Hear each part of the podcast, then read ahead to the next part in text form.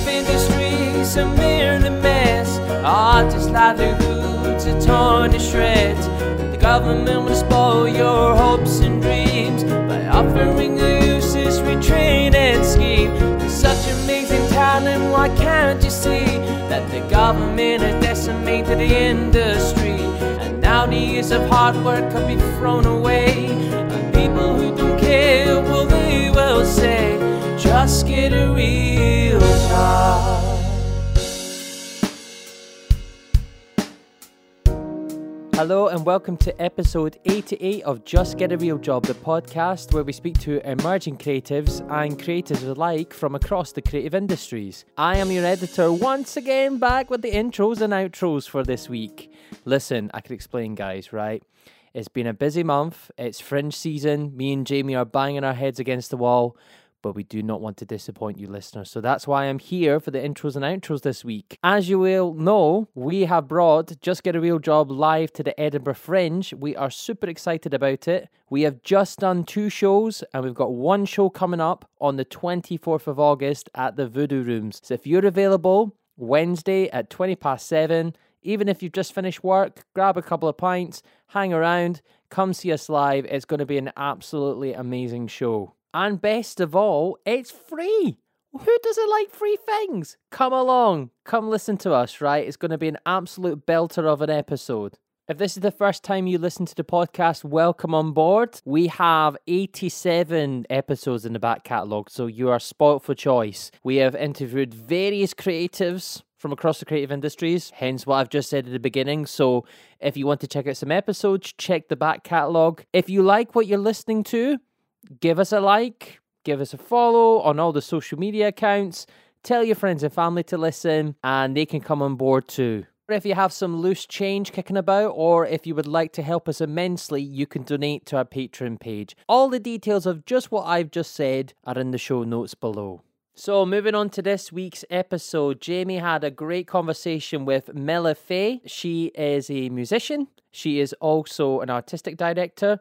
She has an up-and-coming fringe show, Oedipus Electronica. Hopefully I said that right. She also explains her early career as a musician and being the artistic director of Petra Mama, as well as advice for other creatives as well. So I hope that you enjoy this week's episodes. I'll be back at the very end, but until then, this is episode 88 of Just Get Real Job with the amazingly talented Mela Fay.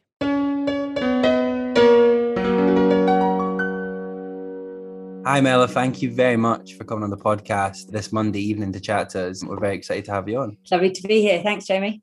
So just sort of before we start the podcast today, because you've got a lot of different creative hats, because I know you'd worked in music, you work in theatre, and you combine both really, and you're a creative director as well, a director, you do lots of various creative roles. But do you just want to sort of kick off the podcast by saying a bit about yourself, what you do, and like what your sort of creative form is, just so our listeners sort of get an idea? And then we'll sort of go into the real stuff. Yeah. Okay, so I started as a musician and played and toured with a band, writing songs for that band for quite a few years. And then slowly my interest in theatre grew and I formed a company with some people and did that for a while, and created also a travelling theatre cafe that did festival work with kind of flash mob style events and that kind of thing. So it was bubbling for a while, and then I took a bit of a break and kind of needed to condense down the things that I was really passionate about. And that was a return to music, but through theatre. And whereas before I'd been making quite lighthearted comedic stuff, there was a kind of a rebirth around 2016 where it all became much more musical and much grittier and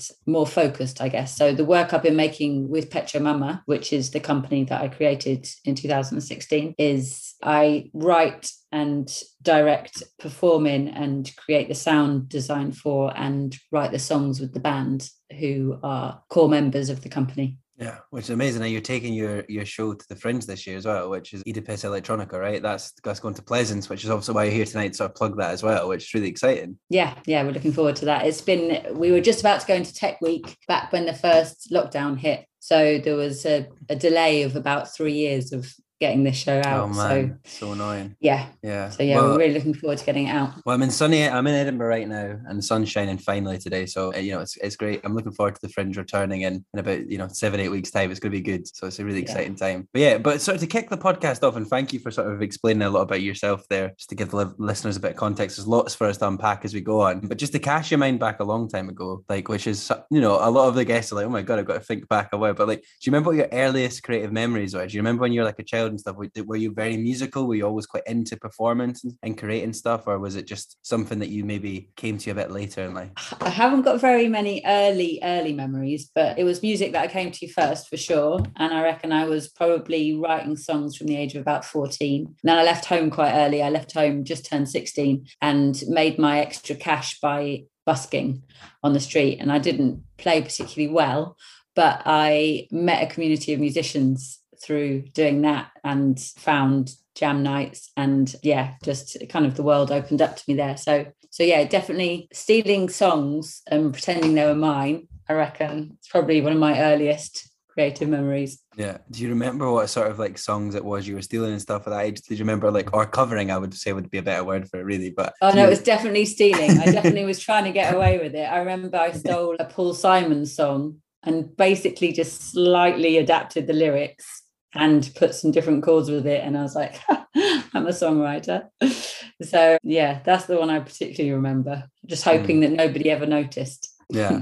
But was it quite like a supportive community you were a part of at that point? Like, it sounds quite like, I don't know, like an artistic dream or something like. It was, yeah, I was only 16, just turned. And I found myself I dropped out of college, but there was a student kind of cafe with a brilliant vibe, and they would have jam nights in the basement. And I remember having that sort of, when you have that teenage awakening, when you're just like, oh, wow, look what's going on in the world that I had no idea about. And yeah, very exciting, and all different ages and all different genres, people just jamming together and being creative. And yeah, it kind of blew my mind a bit. So it was probably quite influential from that point of view, a sort of sense of, I want to be part of a world where this goes on. Yeah. And on that note, just sorry to put you on the spot as well, because you might not obviously know this, but do you think that that's still kind of possible for young people at that age today? Because I don't feel like that's as common a thing to like have that sort of community and be able to do that, and maybe in the way you did it. That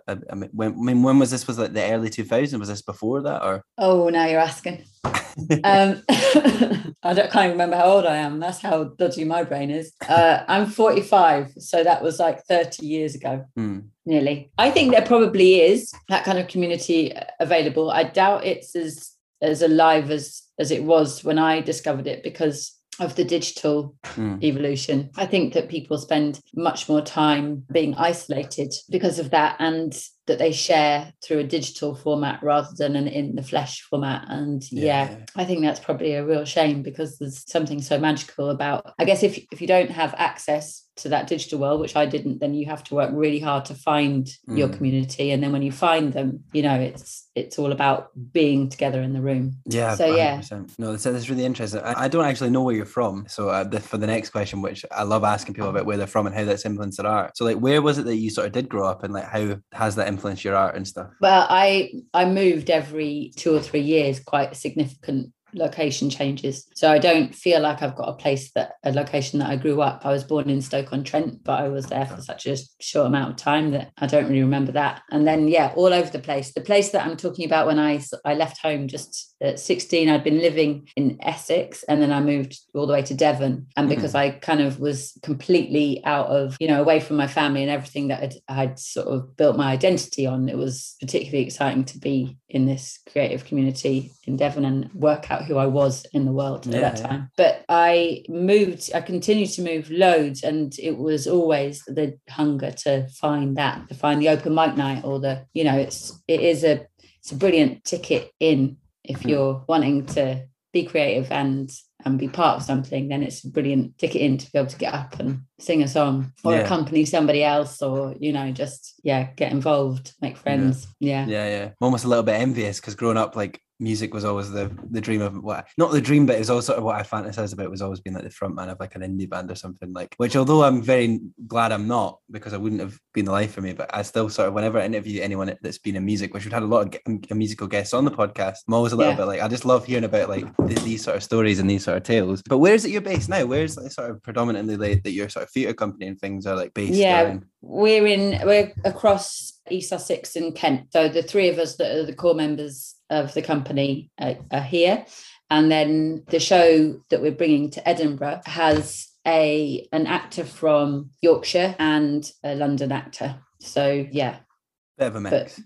Yeah, but there's sort of, And the thing is that when we rehearse, we occasionally rehearse here, but it's generally where we can get theatre space. So that could be anywhere in the country. Yeah. So it doesn't necessarily feel like the company's got a home. So you're still sort of keeping that nomadic sort of life of moving around a lot on the, going even now. That's cool. Yeah, and I love that. Yeah, it's great. I mean, being older and with family and everything, then those opportunities don't come up as often as they do when you're 16 and you know, have no responsibility. So yeah, I treasure them when they do. Yeah. No, I remember, I think I read like John Cleese's like book on creativity a few years ago. He talked about like how when he grew up, he was always moving around, and he thinks people, I mean, I was always in the same place, but he thinks people that moved around always were sort of more creative because there's, from a young age, they're seeing just different things all the time. So I always thought that was quite an interesting idea. Possible, isn't it? Yeah. Yeah. Okay. Well, thank you for answering. And like, I guess this is a hard one, my next question, which I love, before we get into all the creative stuff properly, about like your favorite word or phrase. And as you say, like, you lived in many places, but like maybe we can go with Devon because it's a cool place. Which was there like a word or phrase from your sort of time in Devon that you really remember, or even where you are now? Like, is there any sort of words that you really like? I guess the thing that is where I'm from, I can only think of like family roots. So the thing that springs to mind is my Yorkshire grandma, who used to call me a daft apus. So I'm going to go with that. That's just fantastic. Loved it. Yeah, she'd get me to curl her hair and paint her garden gnomes, and then sort of come and look at me and say, "Oh, you're daft apus." Brilliant. Don't really even know what it means, but I was one. Yeah, well, we'd never had that on the podcast, so that's definitely a first. It's great when we have like an original word, which we usually do, which is class. Thank you for sharing that. Have you ever been What's yours? Come on, Jane, what's yours? Yeah. Well, there's quite a lot of good Scottish ones. I really like the term a droof, if you have like a dry mouth, like I've got a droof. Like I really like that phrase. Yeah, that is good. Good, yeah. Is it an F on the end? Droof. I don't even know how to spell it, to be perfectly honest. Yeah, or if it's like really minging outside, I like saying it's dreeket.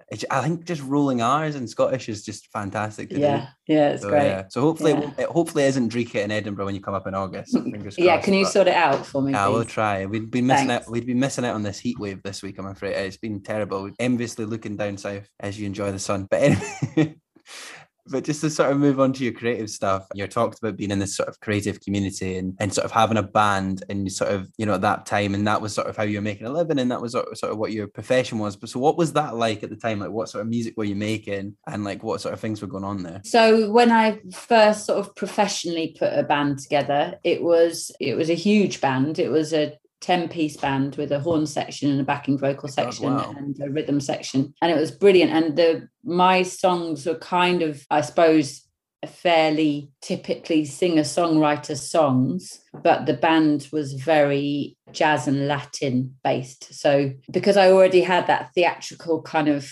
want for our gigs to be sort of big on stage, we had a tagline that we were a jazz funk fairy tale. So there's a sort of like romantic element to it, but also a jazz element and also a Latin element. So you could dance and, you know, could be a party band, but based in original material. Yeah. Oh, that's cool. That sounds really, how did that even sort of all come about? How did you get all these people? Like, that sounds like really exciting, like very musical as well, like very, like a lot of people would dream of having like that much, you know, that many people all coming together. Yeah, I think the want for it happened when I was traveling and listening to this brilliant artist called Meshell Ndegeocello. I mean, you think I've got a difficult name to remember. Meshell Ndegeocello is like, I think that's how you pronounce the name. But she just, oh my God, so I just listened in headphones on long bus rides and it was, yeah, so inspiring. And I made a commitment whilst driving through a banana plantation that I would make a big fat band like hers. And so I'd done a music course at Chichester. So I knew a few people there and I wanted top musicians. So I did some blagging I told this fantastic keyboard player that I had this fantastic drummer already signed up to be in the band, and vice versa. Managed to tell them both at the same time.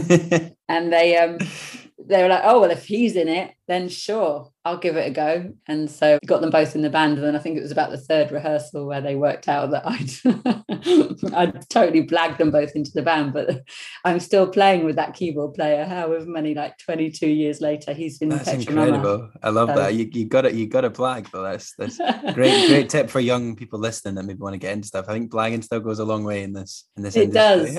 It does. I mean, it is all performance, right? Yeah, definitely. And the band was called, it was like your name, what was it like? Was it like Mela Fay and the Big Band, right? That's it. Mela Fay, I should say. See, I've done it already. It. I've told you, I'm dyslexic and there's certain names I just cannot like phonetically get my head round. So I popped very much, sorry. No worries, not bothered. But that's right. Yeah. That was us. And how long were you sort of playing together as a band for? How long did that sort of go on? I can't remember. It was a number of years. And then I pushed really hard to try and get an American tour and was up late into the night trying to make that happen. And I couldn't pull it off. And I remember being quite disheartened by that. So, and I had to go and try and make some money to survive. So that came to a close then. And it wasn't until quite a bit later that I returned with the same kind of dedication to music.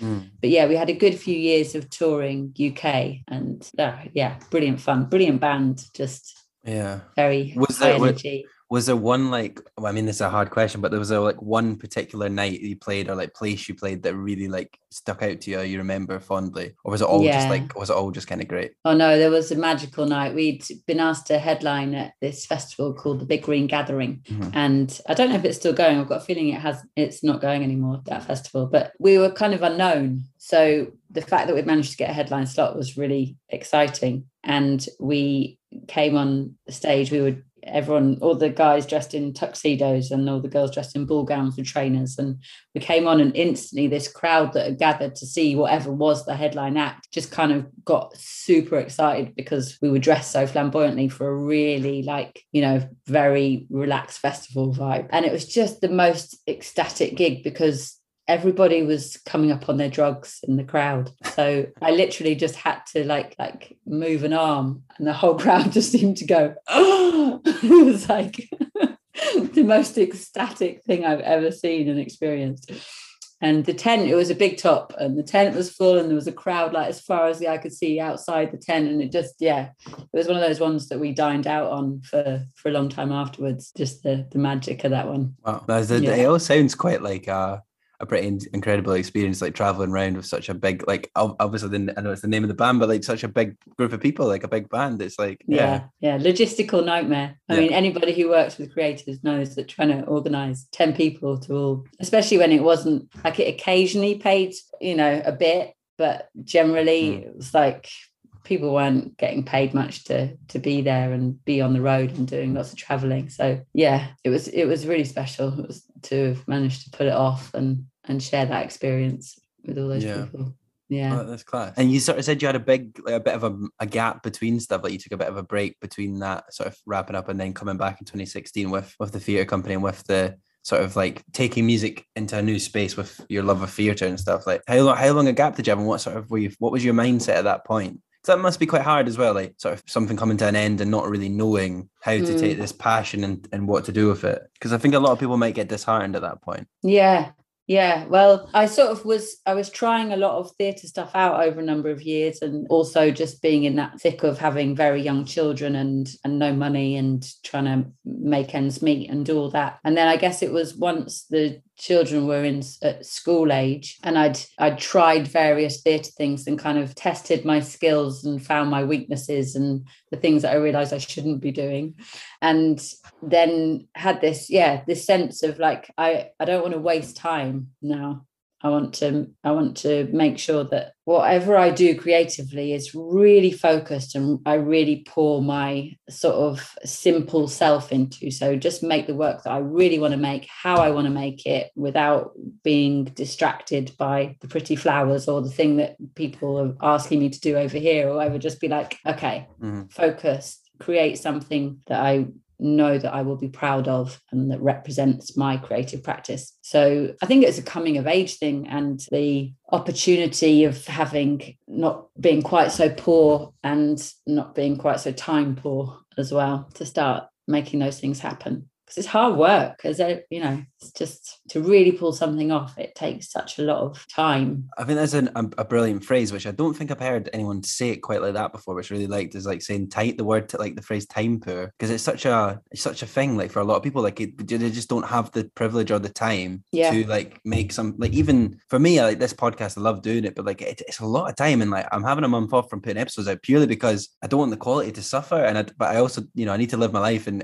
you need to have time off, and you also need to, you know, have to pay the bills and do all this other stuff. So you know, I think as a creative person, I think understanding that sometimes you just don't have the time to do something, and it's okay as well, is like very important. So it's just a nice way of putting it, which I'm going to start using. So I'm going to steal that one from you. Well, and the pandemic has shown me, because I'm always got this feeling like my egg time is about to run out. I'm going to be like too old or this or that, you know, and I've got this finite resource. And actually the pandemic just putting a 2.5 year gap into everything, it made me realize that nothing is going to crumble away, that if you've got something that you really want to make, then it can take 5-10 years, you know, it doesn't have to happen immediately, which is how I've always lived my life. It's like I need it to happen now, and actually sometimes it can't, and that's a lesson in itself, that you just if you haven't got much time, then play the long game.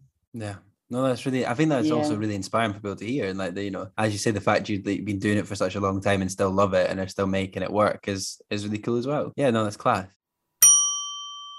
Hello, it's JB here. You may have heard this advert several times before, but if not, this is basically just me taking a minute to remind you guys that if you're enjoying the podcast, there are a number of things you can do to help us keep growing. Now, as many of you might be aware, the podcasting landscape is incredibly saturated, and I mean, there's lots of podcasts, we all love podcasts, but it's very difficult for independent podcasts like us to sometimes break through and to be noticed. So doing things like sharing us on social media, word of mouth, and just telling friends and family to listen, or even leaving us a little 5-star review on places like Apple Podcasts and Google Podcasts, go so far in helping us to keep growing. Me and Elliot adore this podcast. We love making this podcast. So if you're able to help in any way by doing something like that, we'd be incredibly grateful, not just for our podcast, but if you love any independent podcasts, please try and give them a wee share or give them a review, because it goes so far. Another thing you can do if you enjoy the podcast as well, and we appreciate that this is a very difficult time, but if you're enjoying this podcast and you want to help us, you can donate as little or as much as you like to our Patreon page, and you can do that by going to patreon.com/justgetarealjob, or you can click the link in the show notes. Anything you can afford, we are very grateful for. Thank you for your continued support, and I hope you enjoy the rest of today's episode.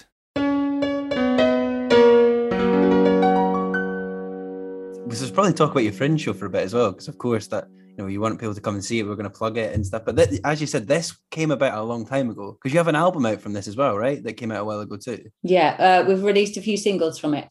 So the show that we brought to the Fringe before was Mela Electronica, which was just the three of us, a live band on stage, and I was the only actor and performing with bodiless voices to create this 1980s world of a family falling apart. So it's like a kind of modern thriller version of a Greek classic, and it went so well, and it felt like, okay, this, taking Greek mythology, which is just so over the top, which is so suited to the kind of music we make, which is very Pink Floyd-esque, like big sounds. So taking kind of modern storytelling and using the bombastic elements of Greek mythology and our sound was the thing that was like, okay, I need to push this even more and see what we can do. So this show is kind of off the back of that first one and much more ambitious with its production values, with the amount of work that's gone into it, and with the size of the team and having other actors on stage. And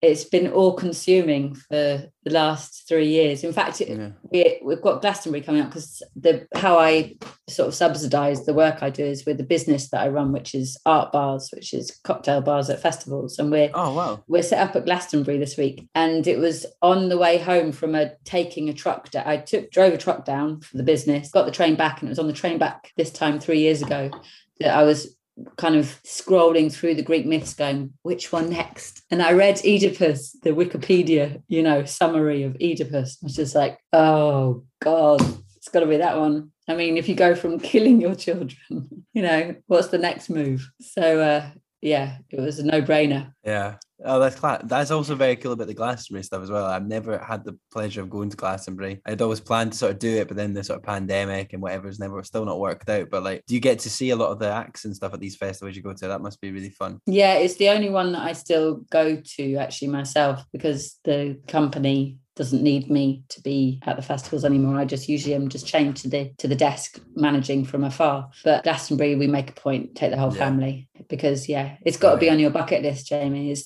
definitely is. It definitely is. The pandemic sort of, I had always planned to do it before I was 25, and then the pandemic sort of ruined that a bit. But maybe before 30, we'll change the goalpost a little bit and make it happen. No, but that's really cool. And also that I've loved the sort of story of you just flicking through the Greek myths, I suppose. I mean, I'll not get you too far ahead because I know we've still got this show to go, but have you started thinking what could be after this one? Like what Greek myths would be after, or do you think you might change it up? Yeah, well, I just don't know. I kind of have been curious about Electra, because I figure if I've been abusing the children for two shows, then I should be killed off in a third of a trilogy by my own daughter.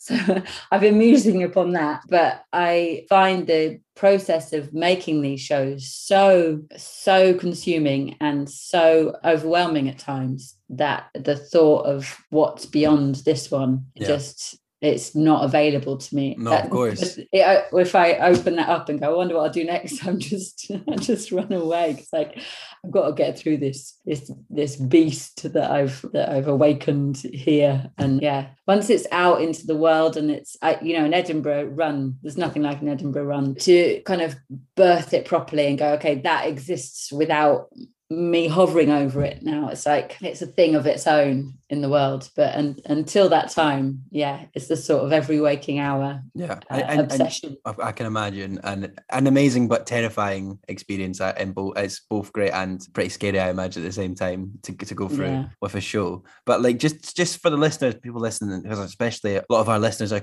are Scottish based as well, so they're the sort of people that are going to be around and hopefully will be going to the Fringe. But like, what do you want to tell them a bit about what they can expect when they come across to see Oedipus Electronica? Yeah, so because of the experience of the pandemic and a lot of rewriting, it's become the story of a woman who is trying for a baby, who lost a baby when she was young, and she finds out that she won't be able to have children and that she will have to have a hysterectomy. So she's a writer, and it throws her on this sort of like into this obsessive writing trip where she writes the child that she lost into a human being. So she kind of lives out all of her darkest side through this writing trip, and we get to see her at the keyboard struggling, as I have done, to create, and then also her creation. So we kind of flip between this kind of quite mundane domestic world into this very contemporary but epic in its sort of Greekness,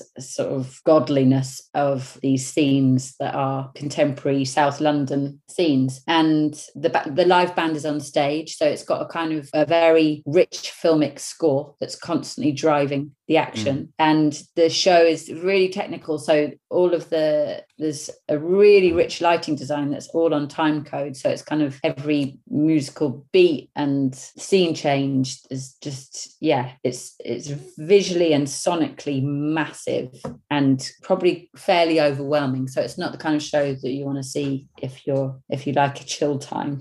It's like this is really intense. And it's for listeners who don't know the Oedipus myth, it's the one that's famous for the fact that a son unknowingly kills his father and has sex with his mother. Yeah, so it's pretty dark. It's a pretty dark Greek myth as they go. It's really dark, and we don't hold back from the darkness and the unsettled reality of what that might be like, you know. So it's very powerful, very driving. It's a thriller. It's very tense. Yeah, no, it sounds interesting. I could see why music would work so powerfully for a show like that. It almost feels like it'd be part of the fabric. And what's always great as well, a lot of the time when I have guests on who are London based or who live elsewhere and are putting shows on, I can never like go along. But because I'm interviewing all these people that are coming to Edinburgh at the moment, it's great because I know that I'm going to be here. I know I can go to all these shows. So I'll look forward to coming to see it as well. And And where can people see? It's on at the Pleasance, right? Do you want to like plug out, do all the promo stuff? I mean, we'll link it. Linked underneath the podcast anyhow, so there'll be information available. It's at Pleasance Force, which is in the courtyard, 3:30 in the afternoon from the 3rd to the 26th. The full run, pretty much. Yeah, it's gonna be it'll be exciting. But you'd said you'd done an Edinburgh show before, so this isn't your first Edinburgh show, is it? No, but it's the longest run I've done. I've done a couple of different shows, but I think the longest I've been up before is 2 weeks. So yeah, I'm looking forward to getting properly settled in to the rhythm of it. I think it'll be a good one this year because obviously we haven't had a proper Fringe for 3 years. Like last year, there was a sort of weird mini Fringe, but it didn't really feel like the Fringe. It was very quiet. What was it like? It was very odd. It didn't have the buzz of the Fringe. It was like, I remember once being in a pub on a Friday night and it was maybe like 10:30, and at the Fringe on a Friday night at that time, you'd never struggle to find a show. You know what I mean? But there was like everything that we could find was sold out because obviously social distance, smaller rooms, and a lot of it was online. So it was like, sort of like you couldn't just walk into a random underground like cafe bar or something at like that you just happened to walk past and stumble upon like a bit of genius. It was like, it was really kind of wasn't the same. That's the magic of the Fringe, is that. So I think everyone up here is very excited for it to come back. I just think it'll be, everyone's going to appreciate it more. I've noticed that at gigs and stuff that I've been to, like after the last sort of 2.5 years, I'm sure it'll be like that at Glastonbury this weekend for you as well. Like it's going to be extra special because it's been so long. And what's the vibe like now in Scotland? Because obviously Scotland's been a little bit different to England and its response, isn't it? Does everyone feel like they've relaxed again, or is it still? It feels almost normal now. Yeah, it's the exact same as England now. For a bit, there was always sort of like 3 weeks behind England. Like, we'd always be like, oh, they're doing this, we're going to be slightly safer, which I think I kind of agreed with. I think we did a slightly better job of it. But I mean, I think without getting too political on the podcast, I think most governments would look quite competent compared to like who's in power in the UK at the moment. But it's pretty normal, yeah. So I think it very much feels the same as the rest of the UK. In terms of great. Oh, I can't wait to come and be part of it. Yeah, it'll be very exciting. But before we I've got a few more questions to sort of wrap things up before, I know we've been speaking for like 40 minutes. But I usually do some quite kind of quick fire questions, so I've got a few of them for you. And the first one of these is like, who your sort of biggest influences are as a creative, both in sort of theatre and music.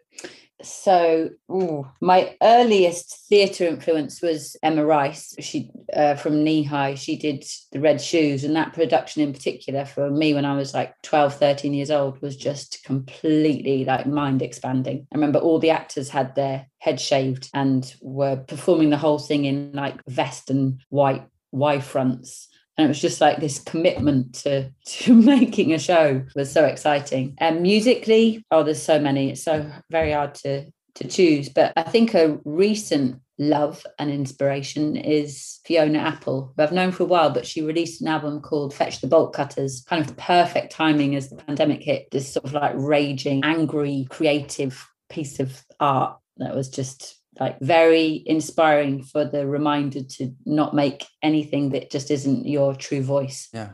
Just very, singular. Yeah, I've never listened to Fiona Apple, but I remember seeing like the album artwork of it, so I should probably check that out. Yeah, definitely check it out. I mean, it's very Marmite, I guess, so it might not be your cup of tea at all, but yeah, very inspirational. Thanks for answering the first of those. The next one is, and I always ask people that be in music this because it's boring sort of being asked what your favourite band is, so I always ask do you have a favourite name of a band or artist? So not like even maybe that you like the band, but you just love the name of the band. Name of a band. Yeah, I love them as well. I love their music as well. I'm going to say the Incredible String Band. That's a good name, isn't it? Yeah, they're brilliant. Yeah. Yeah. Okay, thank you for sharing that. And like, again, you sort of touched on this at the start. You said you used to steal people's music, but like, if you could have written any song from history and it sort of had been you'd written the song, what song would that be if you could have been the one to do it? The first one that springs to mind is Joan Armatrading's Love and Affection. Do you know Joan Armatrading? I don't. See, I might know the song if I heard it, but I don't like. It doesn't. I don't recognize the title. Yeah. Yeah, it's quite an old one. Yeah. I'll look it up though. I do love like music from all eras, so I'll definitely check that out. Thanks for sharing. And then the sort of, again, as I know you've been on tour, but like, do you have a favourite venue that you'd ever had the pleasure of playing in? Oh, well, I'm going to have to just hark back to that night at the Big Green Gathering, because that was, it's one of those unbeatable. But theatre-wise, it would be maybe the Teatro Britannico in Peru. Just, I think, knowing that we're in Peru, but the balcony theatre. Yeah, that was a magical one. Yeah, and I'm just chucking a wee bonus one. I hadn't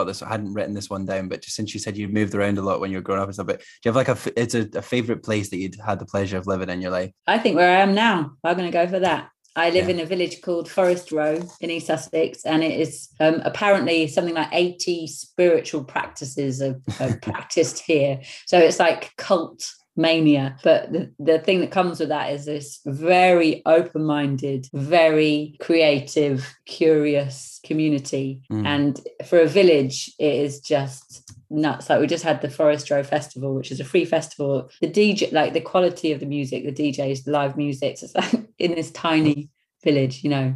Yeah, right here, right now. That's a good answer. Thank you for sharing those. I've just got three more questions for you. And the first part of that is, obviously, as we touched on before in this conversation tonight, the creative industries are a really hard industry to work in. We all struggle. Sometimes it can be like stressful and take a lot out of us. But what do you sort of do to cope with that? How, like, what would you say to somebody listening? Like, is it a bit of advice in terms of like how you cope with such a stressful and sometimes uncertain industry? Yeah, well, the really basic one is exercise. Like, I've had a lot of mental health dips and really pushing myself to make sure I'm exercising every day, just kind of pushing my body to do something is a total lifesaver. So for me, and I think then more in a sort of like philosophical point of view, it's find the pleasure, because, you know, that's what creativity is about. It's about pleasure. So if you feel like you're not experiencing pleasure, then take a step back, have a look at another way in, find a new perspective. Don't do it unless you're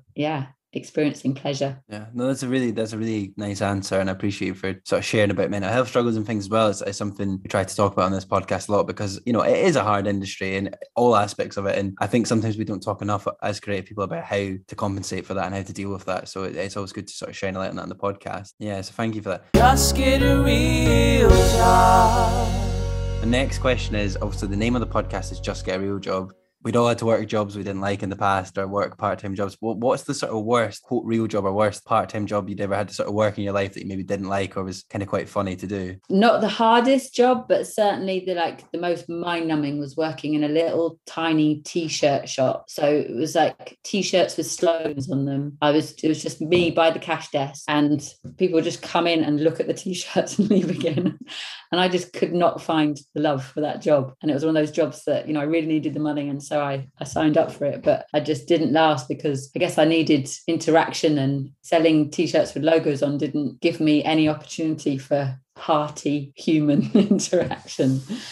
So yeah, that one did my head in. Yeah. Oh, fair enough. The answers we get, there's all such a range on this. It's great. I love asking that question, because we all have had to work sort of jobs like that where it's just like, oh my God, this is just, why am I doing this? It's just silly. Yeah, it's fun. So thank you for that. And I know you sort of gave a bit of advice in the last question, actually, but we do sort of close off the podcast by just sort of asking our guests to sort of, if they could share what their advice would be to anyone who maybe wants to get into what they do. So anyone who maybe wants to get into music, or wants to get into theatre and making theatre and directing and sort of doing what it is you do and what you're so passionate about, what would you sort of say to them? Well, yeah, it's so particular, isn't it, to the person, to the obstacles they're facing. But I think on my experience, I'd say that just pour your love and creativity into it and enjoy the process. And this one, it's a bit of a tricky one, because it works for me and it might not be for everyone, but work on it until you feel like you've got something that you are undeniably proud of before you share it with the world. And I say that probably doesn't work for all people, because that could be the perfect excuse to never put something out into the world and just hide it and hide it and hide it. And that's not what I mean. I've lived my whole life having to put things out into the world. It's like I've got no choice, because that's what I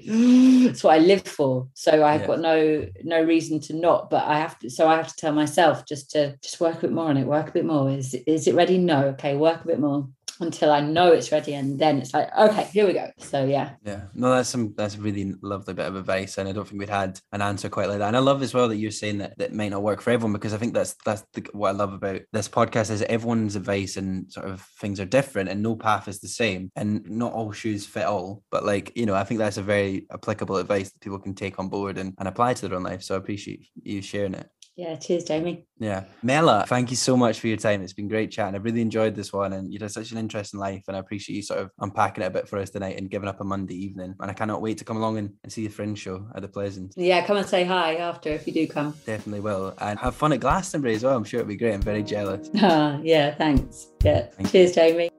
That was your lot for episode 88 this week. Thank you, Mela, for joining us on the podcast. It was a really good conversation. All our details about her show and more about her are in the show notes below. As always, thank you for listening in. If you are wanting to check us out live, because we happen to be in the Edinburgh Fringe, which is exciting, we have one more show on the 24th of August. Check us out on Wednesday, and it's at 7:20 at the Voodoo Rooms. It'll be so lovely to see so many of you there. Also, if you like the podcast, do share it on social media, tell your friends and family to listen, blah, blah, blah, blah, blah, blah, blah. You've heard enough of me saying that, but I want to say thank you so much for listening in as always. We really do appreciate your support, and we're just so thankful for so many listeners that listen to us, and, you know, it really means a lot because it's something that we both love doing, and yeah, long may it continue. So that's enough for me. Jamie will hopefully be back, fingers crossed, next week with intros and outros, and as always, with another episode of Just Get a Real Job. But until then, take care of yourselves, and bye for now. Just get a real job.